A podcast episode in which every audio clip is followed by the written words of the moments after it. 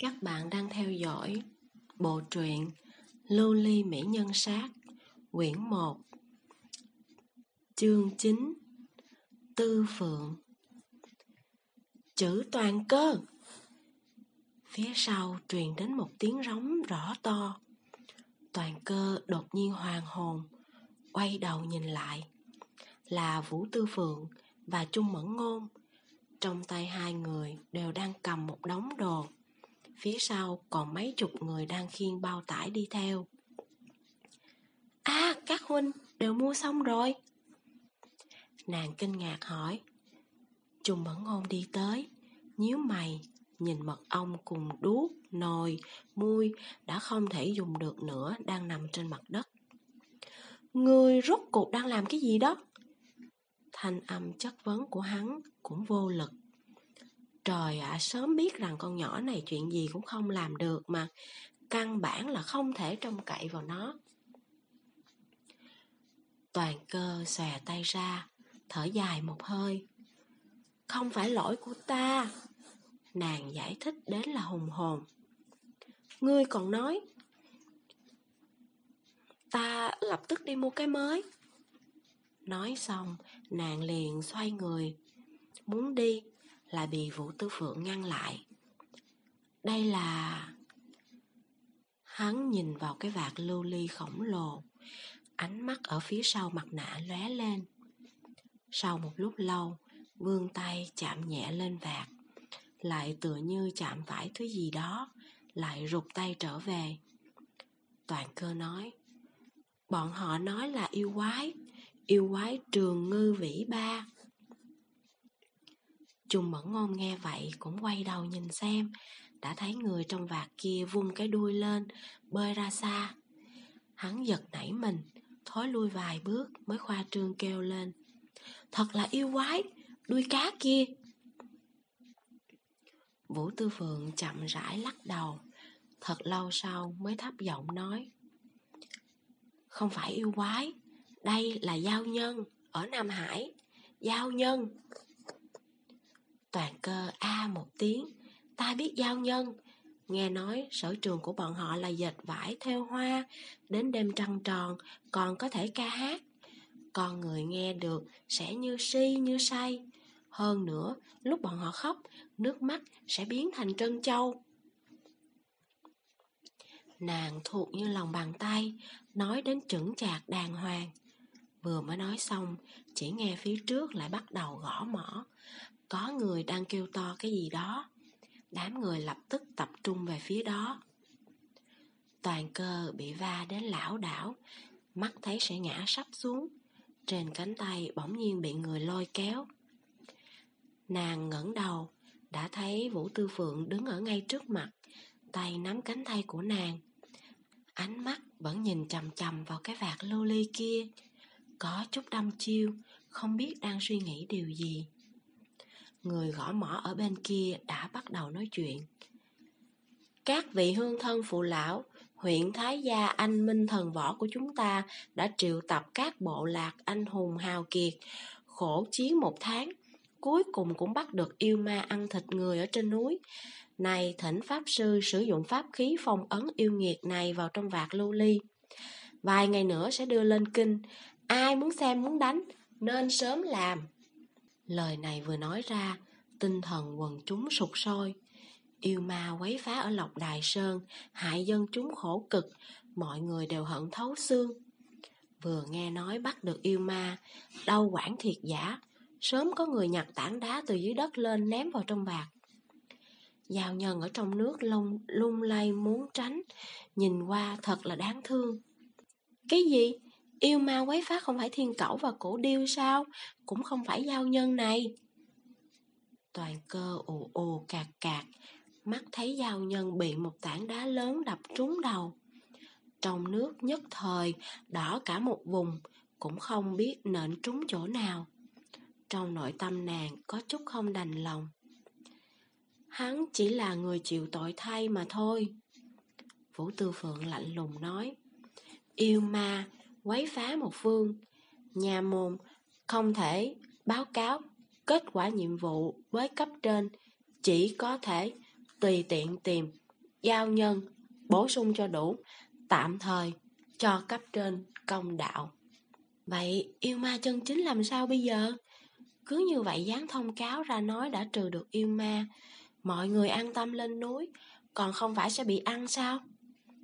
Trung Mẫn Ngôn cũng cảm thấy không thể tưởng tượng nổi. Bọn họ một mực sống trên núi Thủ Dương, lấy ưu, lấy tu tiên làm mục tiêu cả đời, cho nên hết thảy pháp luật quy tắc nhân tình trên thế gian cũng không quá quan tâm hiểu biết. Vũ Tư Phượng thản nhiên nói, nước xa, không cứu được, lửa gần. nay bọn họ cũng chỉ có thể đối phó qua loa sự chỉ trích của cấp trên về phần người chết kia liền dùng đối sách khác. Trung Mẫn Ngôn lắc lắc đầu. Trong cái vạt lưu ly kia mơ hồ trộn lẫn máu loãng. Giao nhân cũng không biết đã trốn ở góc nào. Trong lòng không nhịn được khổ sở, thở dài. Hy vọng đêm nay bắt yêu quái thuận lợi, ít nhất trả lại sự trong sạch cho hắn. Có ta ở đây, tất nhiên thuận lợi.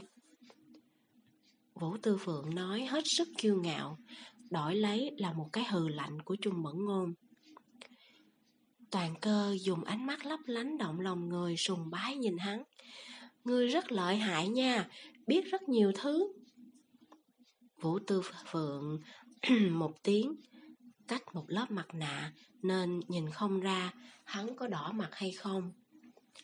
Ta bất quá là thường xuyên đi lại ở bên ngoài, thấy được nhiều mà thôi.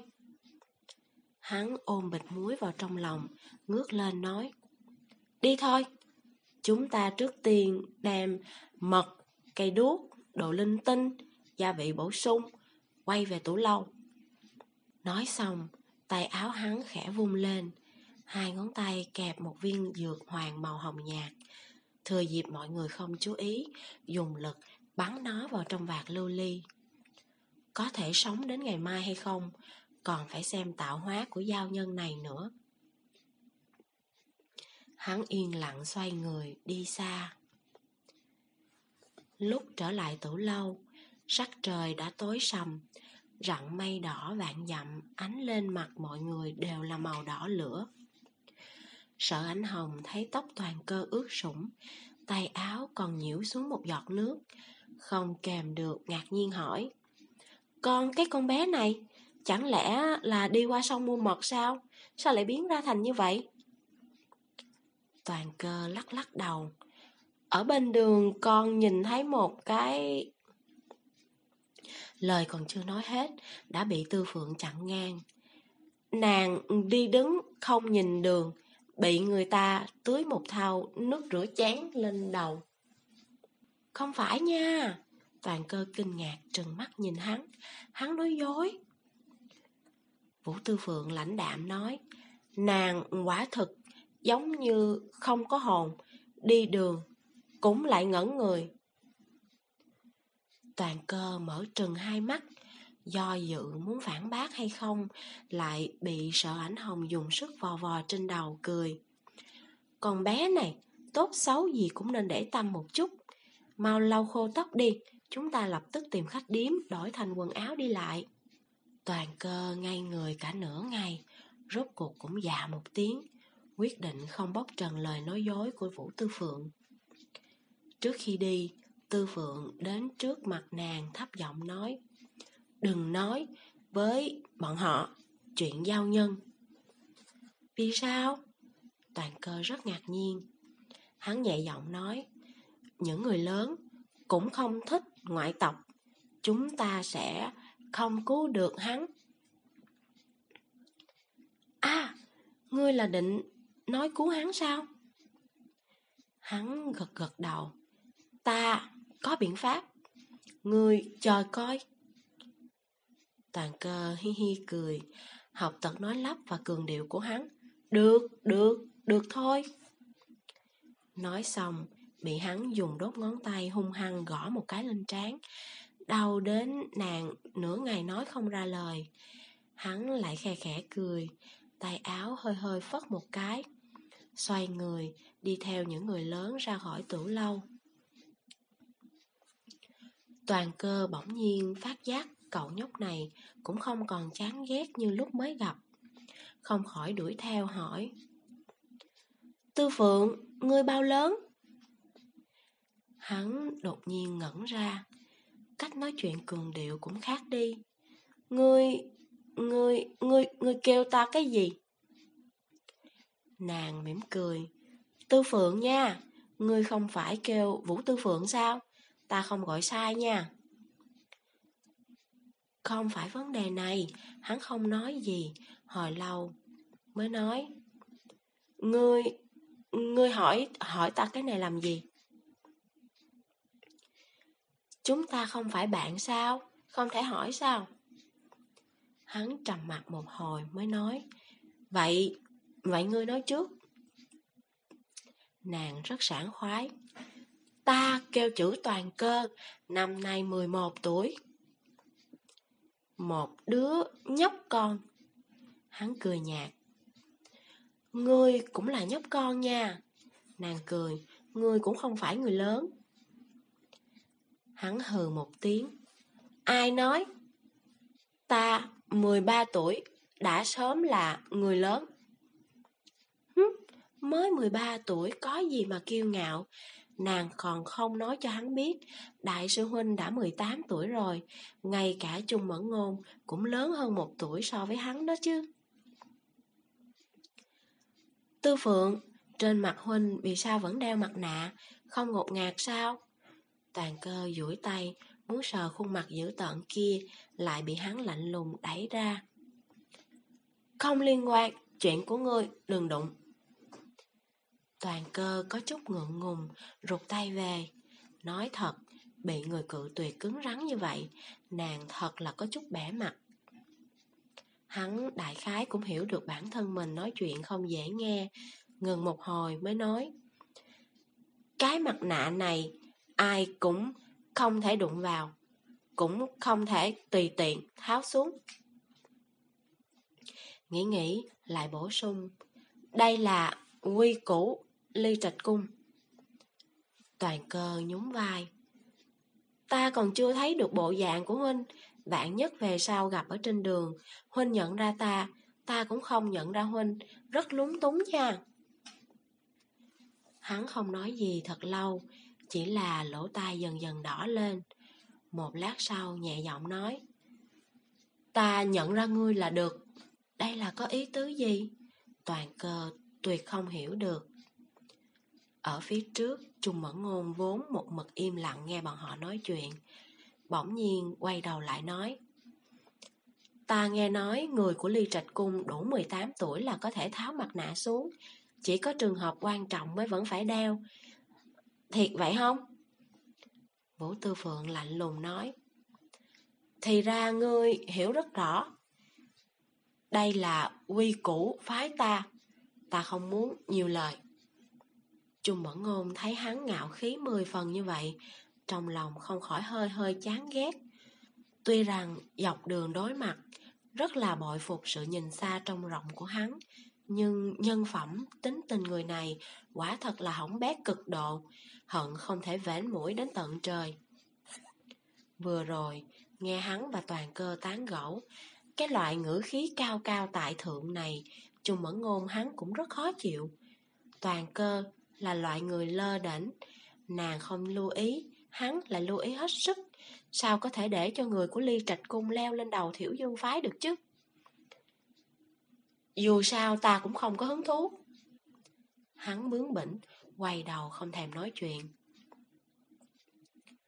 Vũ Tư Phượng thấy hắn hùng hổ như vậy, cũng ương ngạnh, giả bộ câm điếc, không nói theo.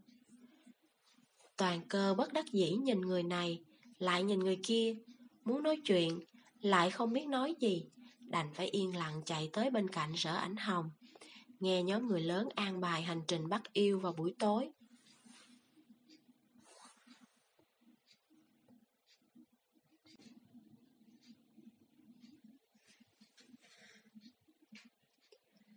Chương 10 Bắt yêu Đến khách điếm Sở Ánh Hồng liền lập tức bắt đầu cẩn thận dặn dò phân công từng người.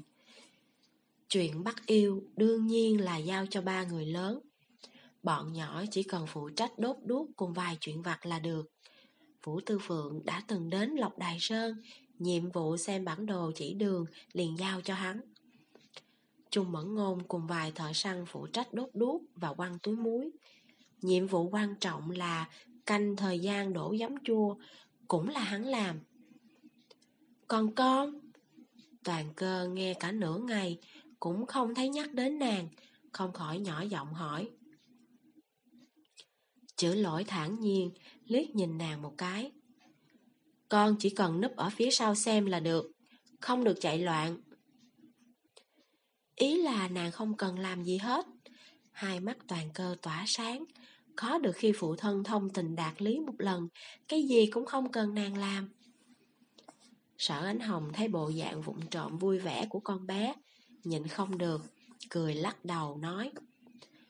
Toàn cơ đương nhiên là có chuyện làm, con nha, phụ trách phết mật nướng chín hai con thỏ. Bà ném cho toàn cơ hai con thỏ còn chưa lột da, thoạt nhìn là vừa mới săn được, trên lỗ tai còn một giọt máu đã đông lại. Toàn cơ giật nảy mình, cuối cùng vẻ mặt đau khổ, xách con thỏ lên hỏi. Ngay cả da cũng là con lột sao? Đúng, cái này cho con. Sở ảnh hồng đưa cho nàng hai bình sứ nhỏ bằng gốm, trên cổ còn buộc một vòng dây đỏ.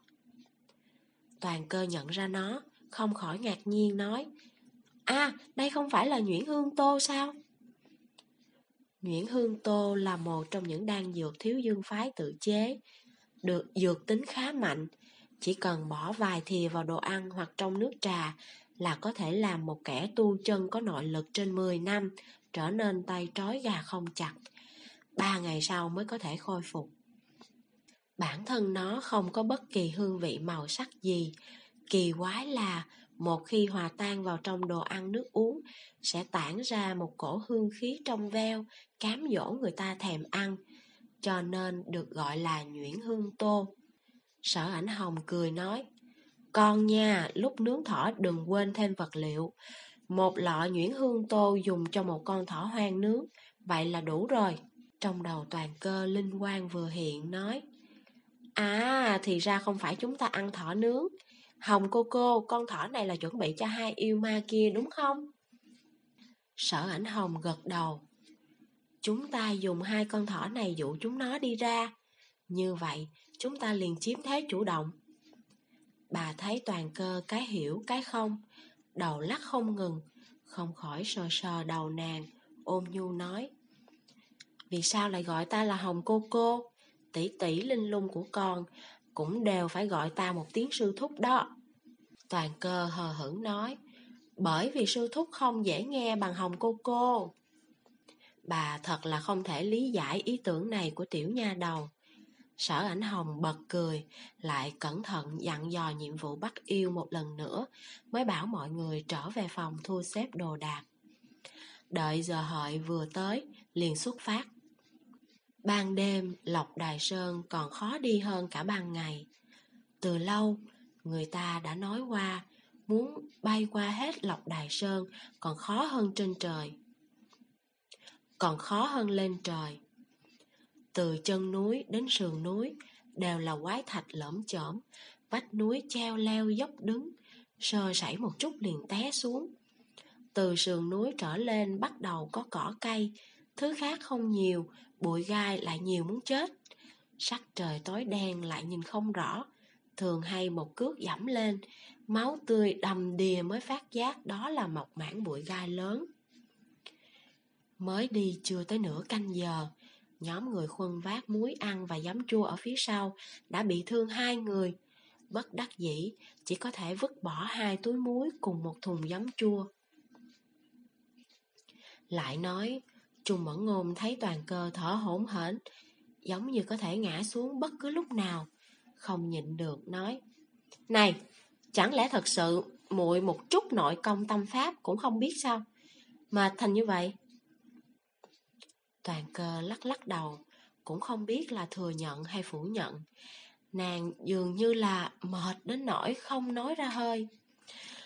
Đợi, đợi, đợi chút, đừng đi hướng đó. Trung Mẫn Ngôn thấy nàng siêu vẹo ngã xuống sát bên một mảng bụi gai lớn, vội vàng duỗi tay giữ chặt nàng. Ai bảo ngươi không học cái gì hết, thể lực quá thực còn kém hơn so với người bình thường. Nàng có chút mờ mịt ngẩng đầu lên, lúc đó ánh trăng mông lung, khuôn mặt của nàng cũng có vẻ mơ hồ, phản phất như được che phủ bởi một, một tầng lụa dày. Chỉ có đôi mắt, trong suốt như thu thủy, sáng lên một cách kỳ lạ. Bên trong mơ hồ có sát khí, như hiểu, như không, quả thực không giống chữ toàn cơ bình thường. Trung mẫn ngôn giật mình một cái, bỗng nhiên vươn tay nhẹ nhàng sờ lên trán nàng. Biến sắc nói, ngươi phát sốt rồi. Toàn cơ cũng tự mình sờ sờ trán, nhẹ giọng nói, ta, ta chỉ cảm thấy mệt muốn chết, có chút khó thở, là phát sốt sao? trùng mẫn ngôn nhớ tới bộ dạng cả người nàng ướt sũng. Tất cả mọi người là người tu chân, thân thể cường tráng hơn người bình thường rất nhiều, cho nên ai cũng không để ý đến chuyện này. Nhưng toàn cơ không giống vậy, nàng căn bản chính là kẻ tu tiên gà mờ, chỉ sợ ngay cả tâm pháp đầy đủ cũng không thuộc hết. Lại thật lâu mới thay quần áo ướt, khó trách lại cảm lạnh phát sốt. Ngươi như vậy không được, hắn vội vàng nói. Vẫn là trở về đi, bắt yêu cũng không phải là trò đùa. Ngươi suy yếu như vậy, lỡ như bị tổn thương thì làm sao? Toàn cơ không nói gì. Phía trước, sớm đã có người bị hắn làm ồn mà dồn sự chú ý sang đây. Sở ảnh hồng thấy sắc mặt toàn cơ khác thường, lập tức giơ tay sờ lên trán nàng. Nha đầu sinh bệnh rồi, trưởng môn chi bằng đưa con bé trở về đi. Chữ lỗi ngẩng đầu nhìn núi cao, không thấy đỉnh ở phía xa, hỏi. Ước chừng còn phải đi bao lâu nữa? Thợ săn họ vương đi đầu nói. Gần tới rồi, bay qua sườn con núi này, phía trước còn có một con đường lũ lụt nữa. Ông thở dài một tiếng, quay đầu nhìn toàn cơ. Trong ánh mắt vừa trách cứ lại vừa yêu thương. Cô con gái nhỏ này ngày thường lười biếng không chịu luyện công. Rốt cục cũng xuất hiện hậu quả xấu, vào lúc nguy cấp lại kéo chân mọi người. Nếu lúc này lại phái người đưa con bé quay về, lỡ như trên đường gặp yêu ma, chỉ có một con đường chết. Ông thấp giọng nói, toàn cơ kiên trì một chút đi, sắp tới rồi. Nàng gật gật đầu, kiên trì bước hai bước về phía trước. Chợt nghe Trung Mẫn Ngôn ở phía sau vội la lên, đừng đi hướng đó. Nàng ngẩn ngơ, chỉ cảm thấy một trận đau nhức dưới chân. Nàng đã dẫm trúng bụi gai rồi. Bả vai bỗng nhiên bị người vịnh vào. Cả người nàng bị kéo mạnh, khiến nàng lui về phía sau mấy bước. Miệng vết thương dưới chân chà trên mặt đất, đau đến nàng ai ô kêu lên. Cởi giày ra, chữ lỗi ôm tiểu nữ nhi, nhíu mày nói. Vẻ mặt toàn cơ đau khổ, Hôm nay quả thật là nàng bị sao chổi ám rồi. Như thế nào mà cái chuyện hỏng bét nào cũng đều tìm tới nàng? Nàng nhe răng trợn mắt Ném bỏ giày Nghe lời nhấc chân lên. Mọi người chỉ thấy trên lòng bàn chân tuyết trắng Máu thịt mơ hồ. Cũng không biết bị đâm bao nhiêu lỗ Đều cảm thấy đau thay nàng. Trưởng môn cho muội nhìn xem. Sở ảnh hồng đi tới Ánh mắt tinh tế xem xét miệng vết thương của nàng. Liền rút một cây nhiếp dài nhỏ từ trong bao da ở sau lưng ra, ôm nhu nói, đừng sợ, ta giúp con khều gai ra trước. Toàn cơ chỉ có thể gật đầu. Chính nàng cũng cảm thấy mất mặt. Phụ thân nói không sai, nàng cái gì cũng không biết, giỏi nhất chỉ là cản trở mà thôi.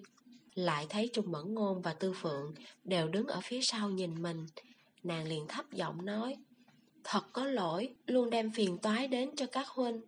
Trung mẫn ngôn hừ một tiếng. E ngại chữ lỗi hắn chỉ có thể nhỏ giọng nói thầm. Người cũng biết mình là một phiền toái. Sở ảnh hồng khều gai ra thay nàng, lại bôi chút thuốc, dùng khăn tay của mình, buộc chặt vào chân nàng mới nói. Toàn cơ chỉ sợ là không thể đi đường, tìm người cõng nàng đi. Chữ lỗi nói, để ta. Bà lắc đầu, Không được, ba người chúng ta không thể cõng con bé được. Yêu ma không biết khi nào thì xuất hiện, chúng ta không thể phân tâm. Nói xong, bà quay quắt đầu nhìn Trung Mẫn Ngôn. Mẫn Ngôn, con tới cổng tiểu sư muội Đợi đến cạnh bờ ao nhất định phải quan sát chung quanh. Chỉ sợ mùi máu tươi sẽ khiến bọn chúng đột nhiên công kích. Trong bụng Trung Mẫn Ngôn là trăm ngàn lần không muốn. Nhưng lời nói của sư thúc, hắn lại không dám phản bác. Chỉ có thể lại gần nhẹ nhàng cổng toàn cơ lên. Một mặt thấp giọng nói. Thật là phiền toái, sớm biết như vậy liền để Người ở lại khách điếm Vậy là tốt rồi Toàn cơ vừa phát sốt vừa bị thương Lúc này cả người vô lực Yếu ớt tựa trên lưng hắn Nghe thấy hắn oán giận Nàng không khỏi nhẹ giọng Là lỗi của muội Lần sau muội nhất định ngoan ngoãn ở khách điếm Không đi Trung Mẫn Ngôn từ trước đến nay là một người tính tình chịu mềm, không chịu cứng. Nghe nàng nói như vậy, oán khí trong bụng cũng không phát ra được, đành phải thấp giọng nói. Làm sao có lần sau, về sau cũng không cần mang ngươi ra ngoài. Toàn cơ im lặng, nàng lẳng lặng tựa trên lưng Trung Mẫn Ngôn, nhẹ nhàng nhấp nhô theo từng bước chân của hắn. Trong lòng chợt nhớ tới rất nhiều chuyện. Nàng vốn không thích tu hành, lười luyện võ, lười ngồi thiền luyện tâm pháp.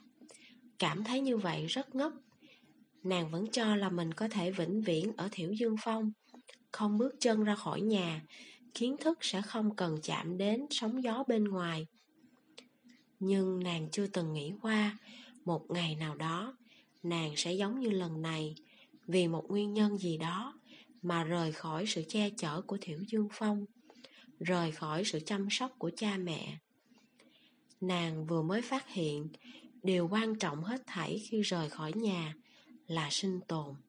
Chính mình, cư nhiên cái gì cũng không biết, cái gì cũng không hiểu, chân chính là một gánh nặng phiền toái nói khoác thì ai cũng có thể nói được.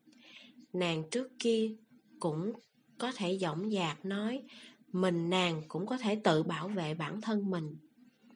Nhưng hiện giờ thì sao? Nàng thật có thể tự bảo vệ mình sao? Ai... nàng thở dài một hơi ở trong lòng. Rốt cục phải như thế nào mới có thể vừa lười biếng, vừa tự bảo vệ mình? Đó là một vấn đề nghiêm túc. Nàng nghiêm túc suy tư thật lâu, cũng không tìm ra đáp án. Ngẩng đầu, nhìn vầng trăng cong cong soi sáng trên bầu trời. Lần đầu tiên, toàn cơ cảm thấy hoang mang. Mỗi người đều theo đuổi một lý tưởng nào đó. Phụ thân muốn tu luyện thành tiên, linh lung muốn xưng bá thiểu dương. Trung mẫn ngôn dự đoán là muốn nhận sự tán thành của phụ thân. Còn nàng nàng muốn là cái gì? Nàng không biết.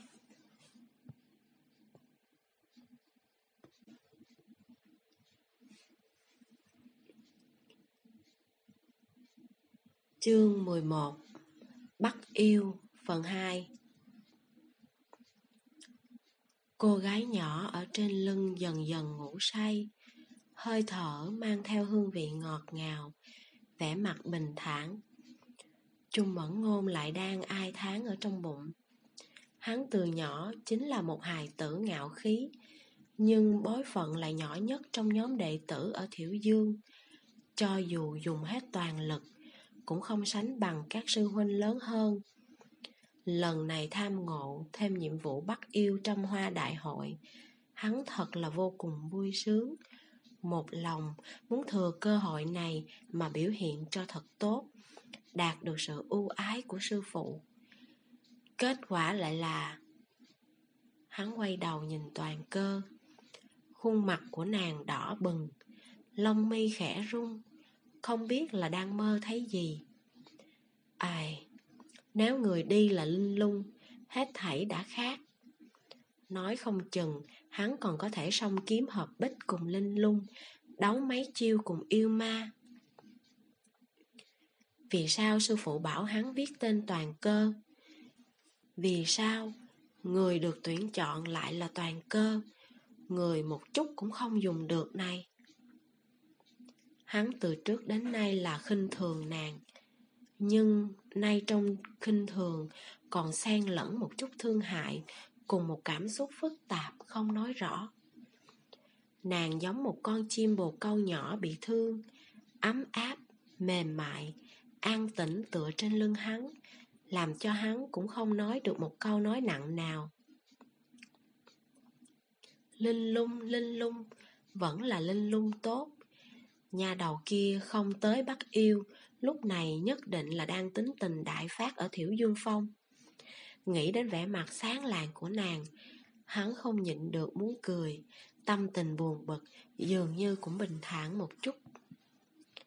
Đang lúc miên man suy nghĩ, chợt thấy một cơn gió lạ thổi qua trên đỉnh đầu. Vù một tiếng, lá cây bay phất phới, ánh trăng chợt tối sầm lại. Không tốt! Chữ lỗi khẽ kêu lên một tiếng. Ông thân kinh bách chiến, kinh nghiệm lão luyện, lập tức cổ tay vừa lật, hồng quang trong tay áo hiện ra, nhanh chóng lóe lên một cái, phát ra âm thanh bén nhọn, đột nhiên bắn ra ngoài. Chỉ thấy một đạo hồng quang vẽ một vòng ở trên không trung, lưu lại một chuỗi huỳnh quang. Đó là linh thú ông nuôi, Hồng Loan. Người tu luyện trên 10 năm ở Thiểu Dương Phong sẽ có thể thuần phục yêu ma bình thường, mỗi ngày cho uống nước suối phía sau núi Linh Sơn. Ăn sơn ngọc chi thảo quả ở Côn Lôn, làm cho yêu khí chuyển hóa thành linh khí, sử dụng cho bản thân mình. Hồng Loan này chữ lỗi đã nuôi trên 20 năm, quả nhiên là sắc bén vô cùng. Từ trong tay áo vừa xông ra, kêu to thảm thiết, mọi người chỉ thấy một đạo hồng quang bắn về phía một bóng đen ở trên không trung. Hai bên va chạm, trong nháy mắt đã không thấy bóng dáng. Trung Mẫn Ngôn còn đang nhìn ngẩn người, sớm đã có người nhắc nhở bên tai. Mau mau, hai người các con mang toàn cơ vào sơn động phía trước trốn đi. Hắn đột nhiên cả kinh, thế này mới kịp phản ứng là yêu ma đã xuất hiện. Mắt thấy phía trước vài bước có một sơn động, lập tức không nghĩ nhiều, cổng toàn cơ bước nhanh tới. Đang định đặt nàng trên mặt đất, chính mình đi ra ngoài xem tình huống thì đã thấy Tư Phượng từ phía cửa động chạy vào. Đừng đi ra! Hắn la lên. Trong lòng Trung Mẫn Ngôn thầm phiền chán lạnh nhạt nói. Không cần ngươi quan tâm chuyện của ta. Nói xong, đẩy hắn ra muốn đi. Không đề phòng Vũ Tư Phượng đột nhiên xuất thủ, giống như tia chớp bắt lấy cổ tay hắn, vừa lật vừa chuyển, ngón tay gắt gao chế trụ mạnh trên cổ tay hắn. Ta nói đừng đi ra. Thanh âm Vũ Tư Phượng càng lạnh. Ngươi không phải đối thủ chúng nó. Trung Mẫn Ngôn lại càng không trả lời. Một tay kia lặng lẽ phất lên, ngón giữa nhẹ nhàng điểm một cái trên mu bàn tay của Tư Phượng. Đang muốn ấn xuống, Tư Phượng lại giống như bị điện giật, buông tay ra lui về phía sau mấy bước. Thiên vạn chỉ công, thiếu dương phái. Hắn kinh ngạc, ngươi tự nhiên lại biết cái này. Nghe nói, phương pháp tu luyện thiên vạn chỉ công cực kỳ tàn khốc, mỗi ngày phải tập luyện nhiều lần trong nước sôi và nước đá. Người bình thường thường không lĩnh hội được. Mỗi lần tập luyện, da trên bàn tay liền bị tróc ra hết, đau không thể tả. Chỉ có ai không sợ. Khổ sở, tu luyện nhiều lần mới có thể đạt đến cảnh giới ra tay như điện, mềm mại như bông. Y vẫn nghĩ Trung Mẫn Ngôn bất quá chỉ là một đệ tử bình thường, không nghĩ tới hắn ta cũng có một thân bản lãnh. Trung Mẫn Ngôn phất một cái không trúng, thân hình vừa chuyển, ngón tay ở trên vách động tận lực sờ một cái. Chỉ nghe một tiếng ầm vừa vang lên, một khối nhâm thạch lồi ra nhẹ nhàng rạn nứt, mấy khối đá vụn lăn trên mặt đất. Hắn không nói lời nào, chỉ nhìn Vũ Tư Phượng. Tư Phượng trầm mặt một lát, nói Chi bằng ngươi lưu trữ khí lực giúp sư phụ ngươi đánh với ta, không có ý nghĩa. Vậy đừng cản ta, Trung Mẫn Ngôn nhíu mày. Vũ Tư Phượng lãnh, đạm, lãnh đạm nói Ngươi bây giờ đi ra ngoài có ích lợi gì? Bất quá là nhiễu loạn tinh thần bọn họ, hại bọn họ phân tâm, chiếu cố ngươi, chờ bắt được thiên cẩu, đòi đi cũng không muộn. Vừa dứt lời, chỉ nghe một tiếng kêu chói tai, truyền đến từ bên ngoài động. giống như trăm ngàn con mèo tụ tập một chỗ gọi bạn tình, vừa giống như một bầy chó đang làm nũng, càng giống trẻ con cả thành đang khóc đêm. Thanh âm kia nũng nịu rồi lại tàn khóc, vừa nghe liền nổi cả da gà. Cổ điêu! Vũ Tư Phượng kêu một tiếng, thoáng cái đã chạy ra cửa động. Trung Mẫn Ngôn không cam lòng yếu thế, cũng chạy theo. Đã thấy ở ngoài cửa động là một vạt ánh lửa rộng lớn. Đám thợ săn tuân theo phân phó, cầm phần lớn đuốc ở cửa động. Phòng ngừa yêu ma vọt vào trong động thương tổn ba hậu bối. Hồng Loan ở trên không trung đang đuổi theo một bóng đen thật lớn vừa mổ vừa trảo. Giữa không trung không ngừng rơi xuống lông chim màu đen. Vũ Tư Phượng nhặt lên một cọng, thấy gốc lông chim kia còn cứng hơn cả nhánh cây bình thường. Rễ đen nhánh sáng bóng, lóe ra hàng quang như kim loại. Từ đỉnh đến gốc lông chim dài chừng hai bàn tay hắn. Hắn không nhịn được nói, đây là sắp thành tinh rồi, cổ điêu, thật già, chỉ sợ có nguy hiểm.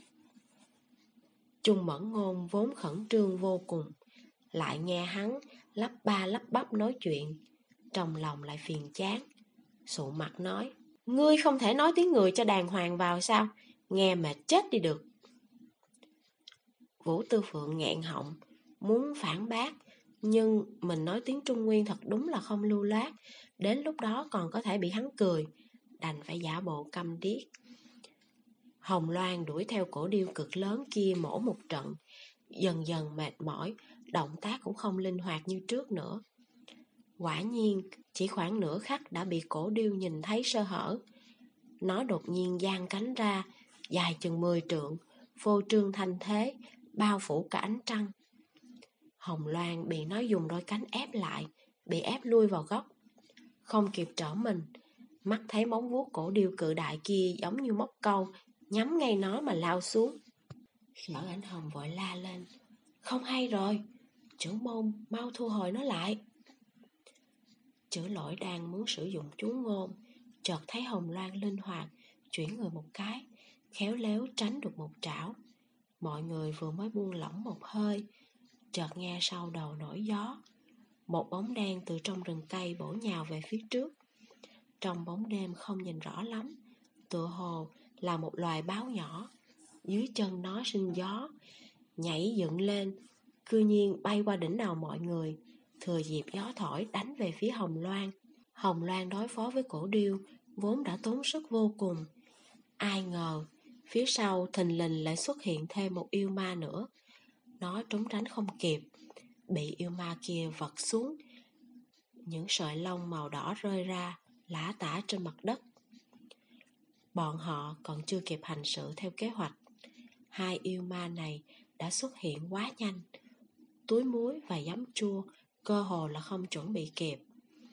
Ba người đối phó với hai yêu ma thật sự có chút trầy trật, huống chi con cổ điêu kia giống như... Đông Phương Thanh Kỳ cũng không nhịn được mà giật mình. Là thiên cẩu, nguy rồi. Ảnh hồng, chữ lỗi kêu một tiếng, Sở ảnh hồng thông minh vô cùng, lập tức hiểu rõ ý tứ của ông. Ngay sau đó xoay người một cái, từ những đồ vật hỗn loạn trên mặt đất, quơ lấy hai bình nhắm chua, ném vào đầu con thiên cẩu đang cắn chặt hồng loan không tha.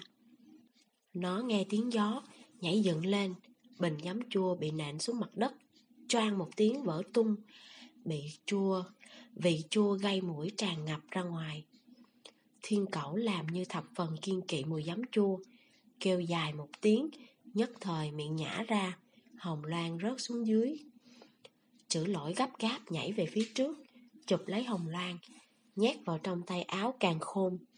ngẩng đầu nhìn lại, con thiên cẩu kia đã đánh về phía sở ảnh hồng. Con thiên cẩu này nhìn qua tuổi tác không cao, lông trên người còn là màu vàng nhạt, nhe răng trợn mắt, nhìn qua có bảy tám phần giống một con báo. Sở ảnh hồng thấy nó đánh tới, Phía sau còn có một cổ điêu, lập tức nhảy qua bên cạnh né tránh, một mặt quăng bình giấm chua trong tay về phía thiên cẩu. Thiên cẩu hiểu được thứ này lợi hại, vội vàng né tránh. Bình giấm chua dưới chân của nó mở tung, khiến nó nhảy dựng lên. đồng Phương thành Kỳ đứng ở một bên chờ đợi, lúc này đã được như ý muốn. Ông ha ha cười, quát một tiếng, dài. Bảo kiếm trong tay giống như một con rồng bạc, đột nhiên duỗi dài ra, thiên cẩu trên không trung tránh né không kịp, bị trúng một kiếm, kêu thét một tiếng, té rớt xuống dưới. Chữ lỗi đã sớm xách lên một bình giấm chua chờ ở một bên, thấy nó ngã xuống lập tức bung nắp bình, tách một tiếng, giấm chua ở trong bình dội lên đầu nó. Thiên cẩu phát ra một tiếng gầm nhẹ kỳ quái, mềm nhũng ngã trên mặt đất, móng vuốt rút lại, liền không thể động đậy nữa. Ba người đều là mừng rỡ, động tác liên tiếp này của bọn họ có thể nói là điện quang hỏa thạch, phối hợp không chê vào đâu được. Chỉ cần ở giữa hơi chệch nhịp một chút, sở ảnh hồng khó tránh khỏi trọng thương. Đồng Phương Thanh Kỳ dùng dây trói yêu trói cứng con thiên cẩu này lại. Lúc này, ba người mới cùng ngẩng đầu, nhìn con cổ điêu phát ra tiếng kêu như tiếng khóc của trẻ sơ sinh đang ở giữa không trung kia. Thiên cẩu vẫn là vấn đề nhỏ, máu chốt nhất là làm sao đối phó được với con cổ điêu sắp thành tinh này. Chương 12 Bắt yêu phần 3 Làm như biết trong lòng bọn họ nghĩ gì, cổ điêu phát ra tiếng kêu rợn người vang đến tận trời. Nó vung cánh, muốn chạy trốn, vì biết chiến đấu một mình sẽ chịu đau khổ, không bằng tạm lánh. Chữa lỗi làm sao lại để cho nó trốn. Ông dương tay lên, một loạt ám khí bén nhọn lóe lên ánh sáng xanh, vô thanh vô tức bay ra ngoài. Đường thoát của cổ điêu bị ngăn trở. Ba người nhanh chóng ngự kiếm bay lên, bao vây ba mặt, chặt đứt đường thoát của nó. Trung Mẫn Ngôn và Vũ Tư Phượng tránh ở cửa động ngẩng đầu nhìn, nhưng không thể thấy rõ chiêu thức gì. Thứ nhất là trời tối, thứ hai là động tác quá nhanh. Chỉ thấy kiếm quang lập lòe đầy trời, bao vây xung quanh cổ điêu. Tuy rằng nhất thời không thể mảy may đã thương nó, nhưng cũng khiến nó không có chỗ trốn. Không nghĩ tới cổ điêu này lại lợi hại như vậy. Trung Mẫn Ngôn lần đầu tiên nhìn thấy đại yêu quái, nhịn không được sợ hãi than. Nếu bắt không được làm sao bây giờ? Vũ Tư Phượng chăm chú nhìn động tác của ba người kia, chậm rãi nói. Không, nhất định có thể bắt được. Tiếng nói vừa dứt, chỉ nghe âm thanh sở ảnh hồng quát một tiếng. Trứ! Thanh kiếm trong tay đâm vào giữa mắt trái của cổ điêu. Máu đen bắn tung tóe lên người bà, vừa tanh vừa nóng. Còn cổ điêu kia đau đến lớn tiếng gào thét, thành thế kinh người, quả thực rất giống sấm sét giữa trời quang.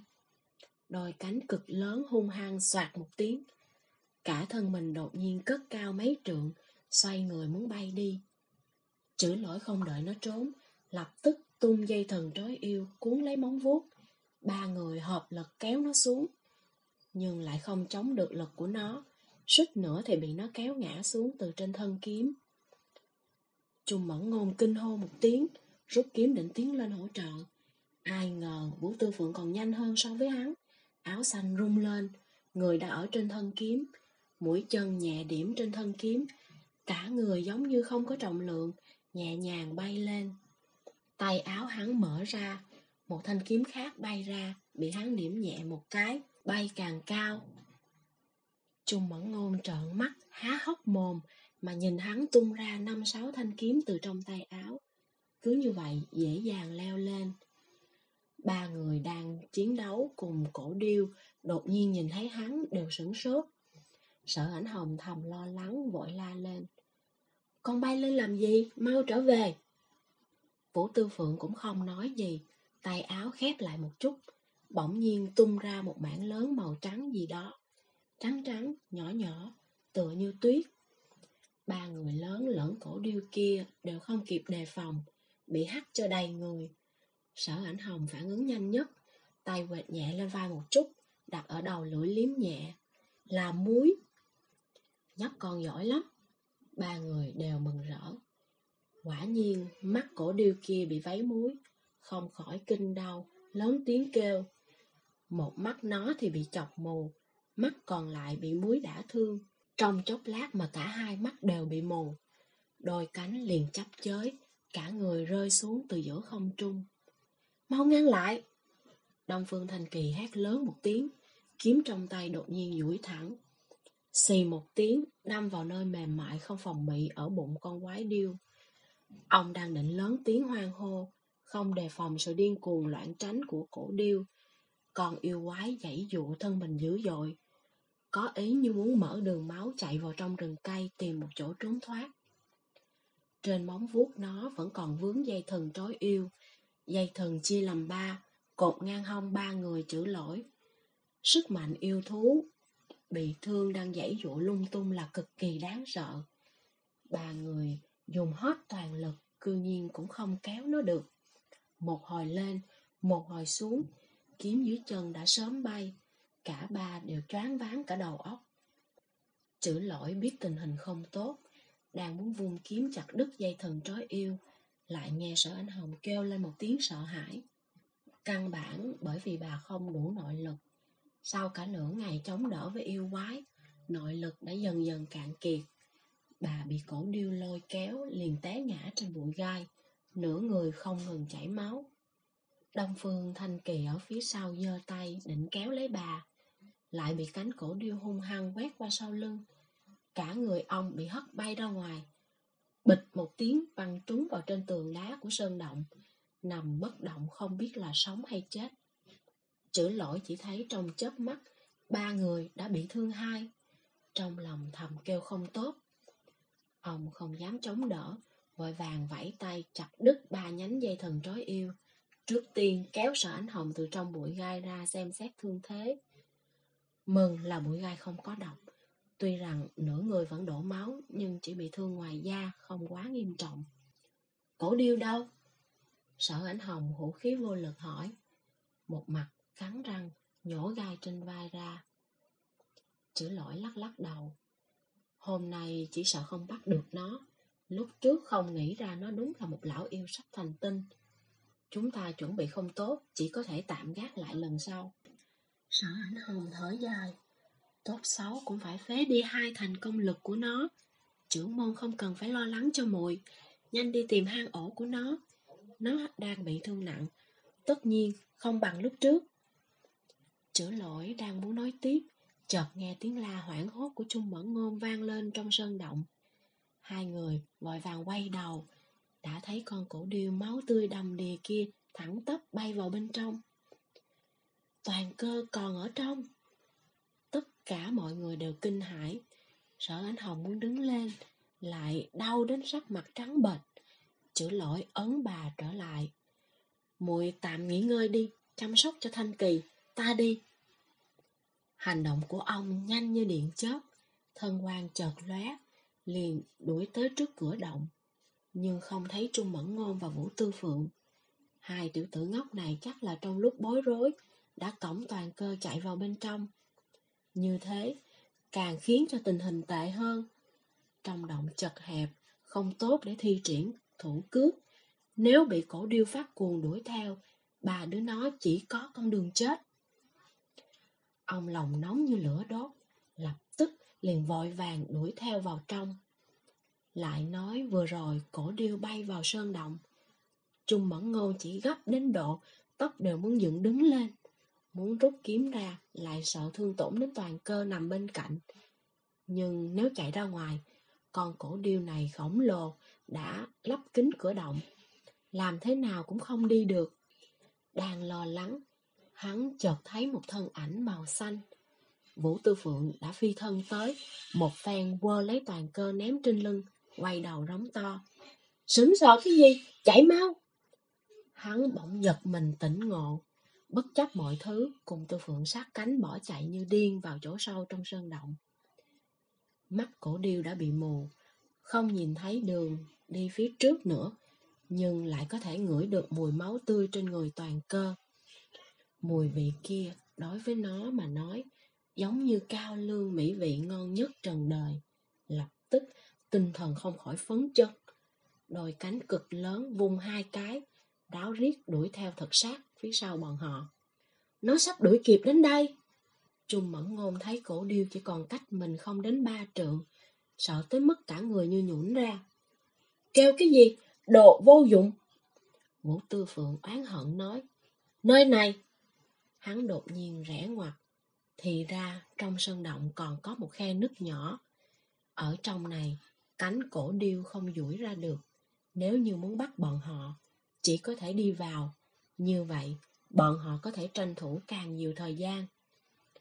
Trung Mẫn Ngôn vừa bị hắn quát, trong lòng vừa mắc cỡ vừa thẹn, liền một tay lấy ra thanh kiếm, lạnh lùng nói. Các ngươi đi trước, hôm nay ta không giết con súc sinh lông dẹt này không được rồi. Nói xong, hắn nhảy lên, thi triển kiếm quyết khổng minh căn bản nhất của Thiểu Dương Phong. Dưới chân vừa chuyển, cổ tay vung lên, vững vàng đâm tới.